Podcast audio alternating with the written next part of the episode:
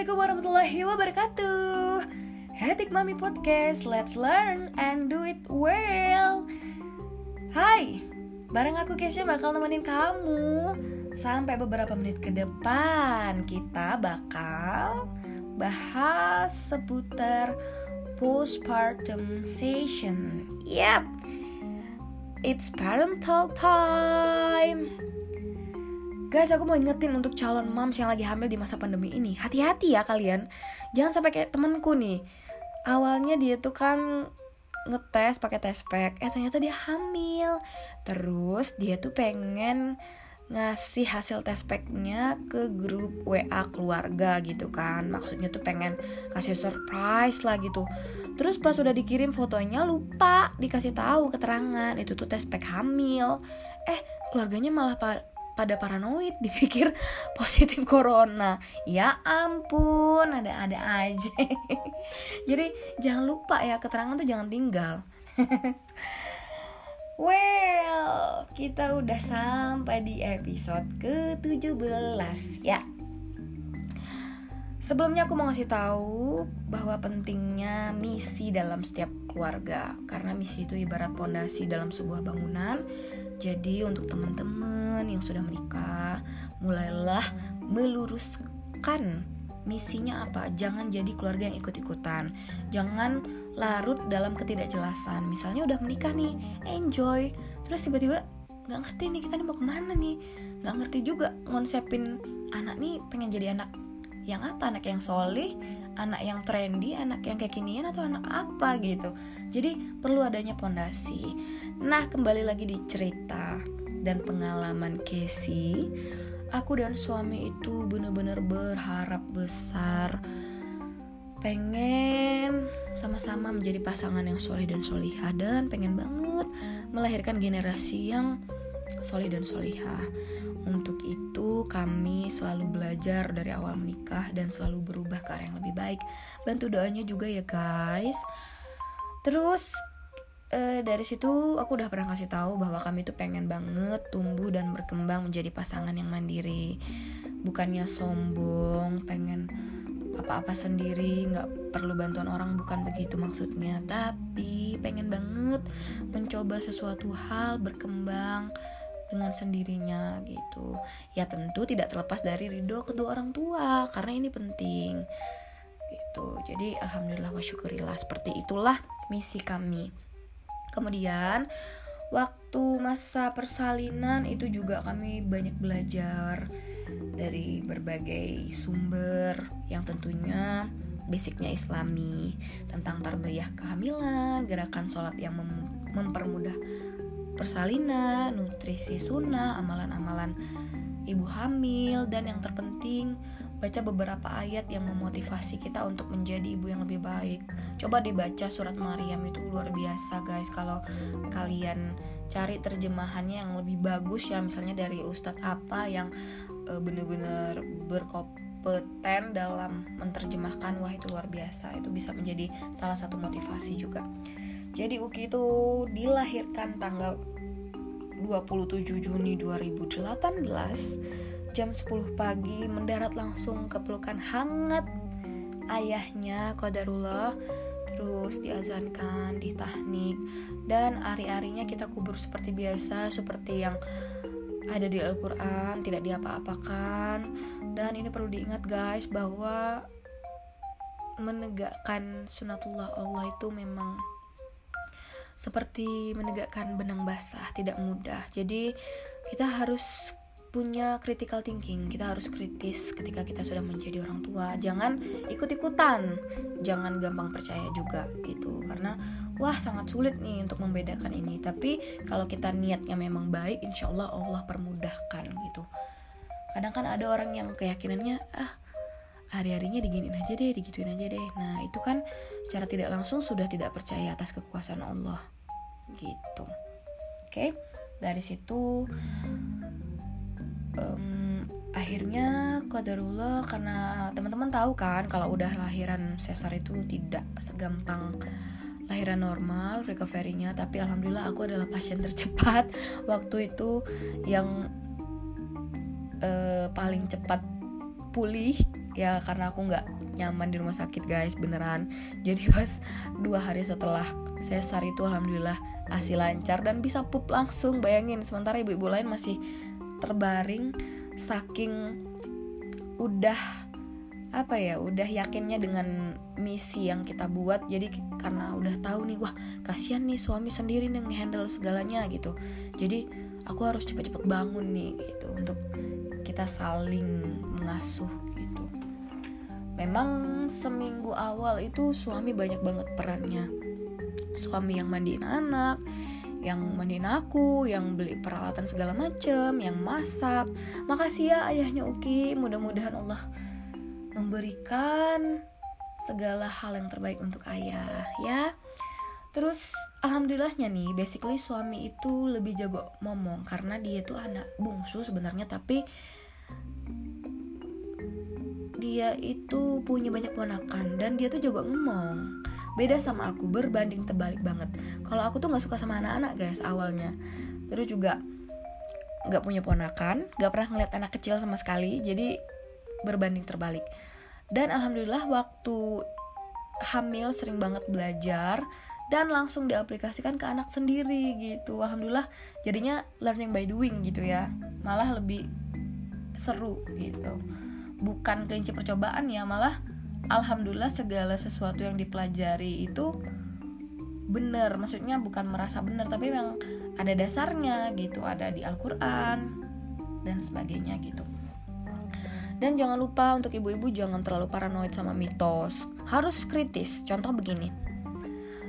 Eh nanti kalau misalnya tali pusar bayinya udah puput dikasih koin gitu. Nah kalau kita kritis kan emang di Al-Quran ada? Kalau misalnya anak yang baru lahir itu pusatnya itu harus dikasih koin. Gunanya apa? Itu harus ada. Jangan sampai anak kita kita besarkan dengan dasar yang gak jelas. Kan kasihan. Sementara ini titipan Allah loh gitu. Kita harus aware. Terus juga misalnya banyak hal lagi. Misalnya apa lagi ya? Contoh yang paling sering itu gini. Oh iya bedong. Uh, anak tuh harus dibedong 40 hari sementara kadang ada anak yang nggak betah di bedong teman-teman tahu nggak bedong itu gunanya untuk apa Nah, ternyata secara medis bedong itu gunanya bukan untuk meluruskan kaki agar nggak letter X atau letter O. Bahkan letter X dan letter O itu itu udah secara lahiriah, itu udah keturunan, nggak bakal bisa diobatin. Ternyata fungsinya bedong dalam segi medis itu hanya untuk menghangatkan badan bayi. Jadi dia nggak kaget. Jadi dia nggak kaget kan dari perut keluar ke dunia ini kedinginan gitu jadi nggak nggak perlu di, terlalu dipaksain anak-anak pakai bedong gitu jadi kita harus punya pemikiran yang kritis ketika kita udah menjadi orang tua jangan asal ngikut gitu jadi itu sih hikmahnya setelah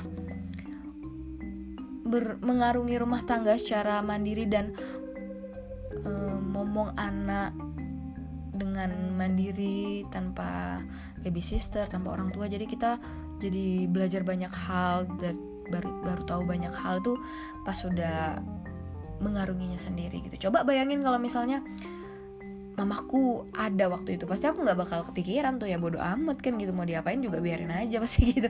Tapi karena aku sendiri oh pantas aja nih pasti gitu. Jadi alhamdulillah ya setiap kejadian itu pasti ada hikmahnya. Yang penting kita harus bertanggung jawab atas apa pun pilihan kita gitu. Dan satu lagi, ketika kita udah menikah perlu banget ada pemikiran realistis. Apa pun kita harus hadapi segala hal dengan realistis itu perlu. Biar nggak terlalu tinggi ekspektasinya. Jangan kalian berpikir bahwa rumah tangga atau menjadi ibu itu seperti fairy tale gitu atau kayak cerita-cerita di princess Disney itu nggak seperti itu gitu bukannya lebih buruk ya tapi tidak seperti itu gitu karena agar kita tuh bisa berpikir lebih baik lagi lebih menggunakan rasional gitu. Jadi nggak kaget. Makanya ada kan ibu-ibu yang mungkin habis lahiran baby blues gitu stres terus juga depresi. Ya itu mungkin karena terlalu tinggi ekspektasi gitu. Coba dari awal kehamilan udah mulai realize gitu oh keadaan suami seperti ini oh keadaan rumah tangga seperti ini sebaiknya bagaimana ya oh konsekuensinya seperti ini gitu. Otomatis kita pasti bakal gak terlalu depresi. Jadi aku gak sama sekali pernah ngerasain yang namanya baby blues. Aku gak pernah sama sekali ngerasain yang namanya baby blues alhamdulillah. Karena udah sering baca-baca Al-Quran bahwa ternyata ibu hamil itu kewajibannya satu, setelah melahirkan itu wajib ASI eksklusif anak 2 tahun. Bahkan dulu di zaman Rasulullah, ibu-ibu yang habis melahirkan itu nggak boleh dibebani berat-berat gitu. Saking harus dijaganya asinya itu. Yang kedua, untuk seorang ayah, ayah itu harus benar-benar mulai memilah-milih pekerjaan yang halal sumbernya karena itu sangat mempengaruhi anak dan istri. Yang ketiga mulailah ikhtiar. Ikhtiar kecil-kecil. Misalnya kan memang bayi baru lahir belum bisa apa-apa Belum bisa bicara. Tapi udah mulai tuh kita harus uh, Biasakan dia dengar murotal. Harus biasakan dia dengan Sunatullah lah pokoknya gitu. Jadi dia tumbuh Dan berkembang udah biasa Dengan hal-hal itu gitu. Makanya teman-teman kadang lucu kan Misalnya kalau ada yang nanya gitu Kes kok bisa sih anaknya hafal ayat pendek baru satu tahun baru satu tahun lebih gitu waktu itu kan Syauki udah hafal surat Anas, Al-Fatihah, Al-Ikhlas gitu. Terus aku bilang, ya dari dari dalam perut itu aku nggak putus-putus gitu baca Al-Quran. Aku juga nggak putus dengerin dia murotal gitu. Oh gitu ya, tapi anakku nggak mau, nggak mau loh kalau didengerin Al-Quran malah rewel loh. Dan satu lagi ya, ini jangan pernah buat stigma sama anak-anak usia segini. Bahaya loh, karena mereka ini yang usia dari 0 sampai 7 tahun itu masa golden age. Jadi jangan pernah dirusak mereka dengan stigma kita gitu. Karena mereka itu otaknya udah kayak sponge cuci piring, mudah menyerap sesuatu. Jangan pernah deh kasih-kasih stigma yang negatif.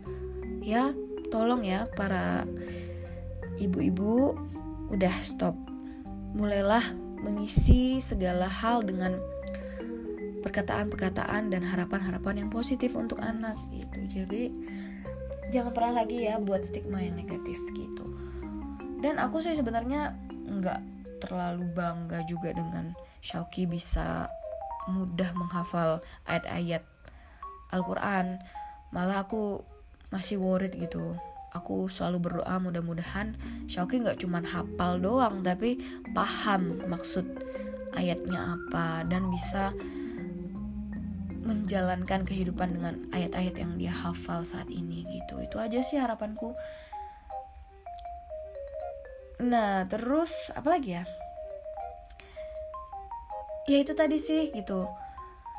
Jadi kalau mau tahu agar terhindar dari baby blues. Ya hiduplah seadanya hidupnya hiduplah apa adanya hiduplah secara realistis. Hiduplah dengan pedoman Al-Quran mudah-mudahan kita akan jauh dari yang namanya stress, worried, depresi sebagai ibu gitu. Karena peran kita ini sangat penting loh untuk dunia. Beneran. Jadi jangan salah langkah. Oke? okay? Terima kasih sudah mendengarkan Hetik Mami Podcast ini. Mudah-mudahan kalian selalu diberikan kesehatan dan diberkahi selalu langkahnya. Wassalamualaikum warahmatullahi wabarakatuh. Bye.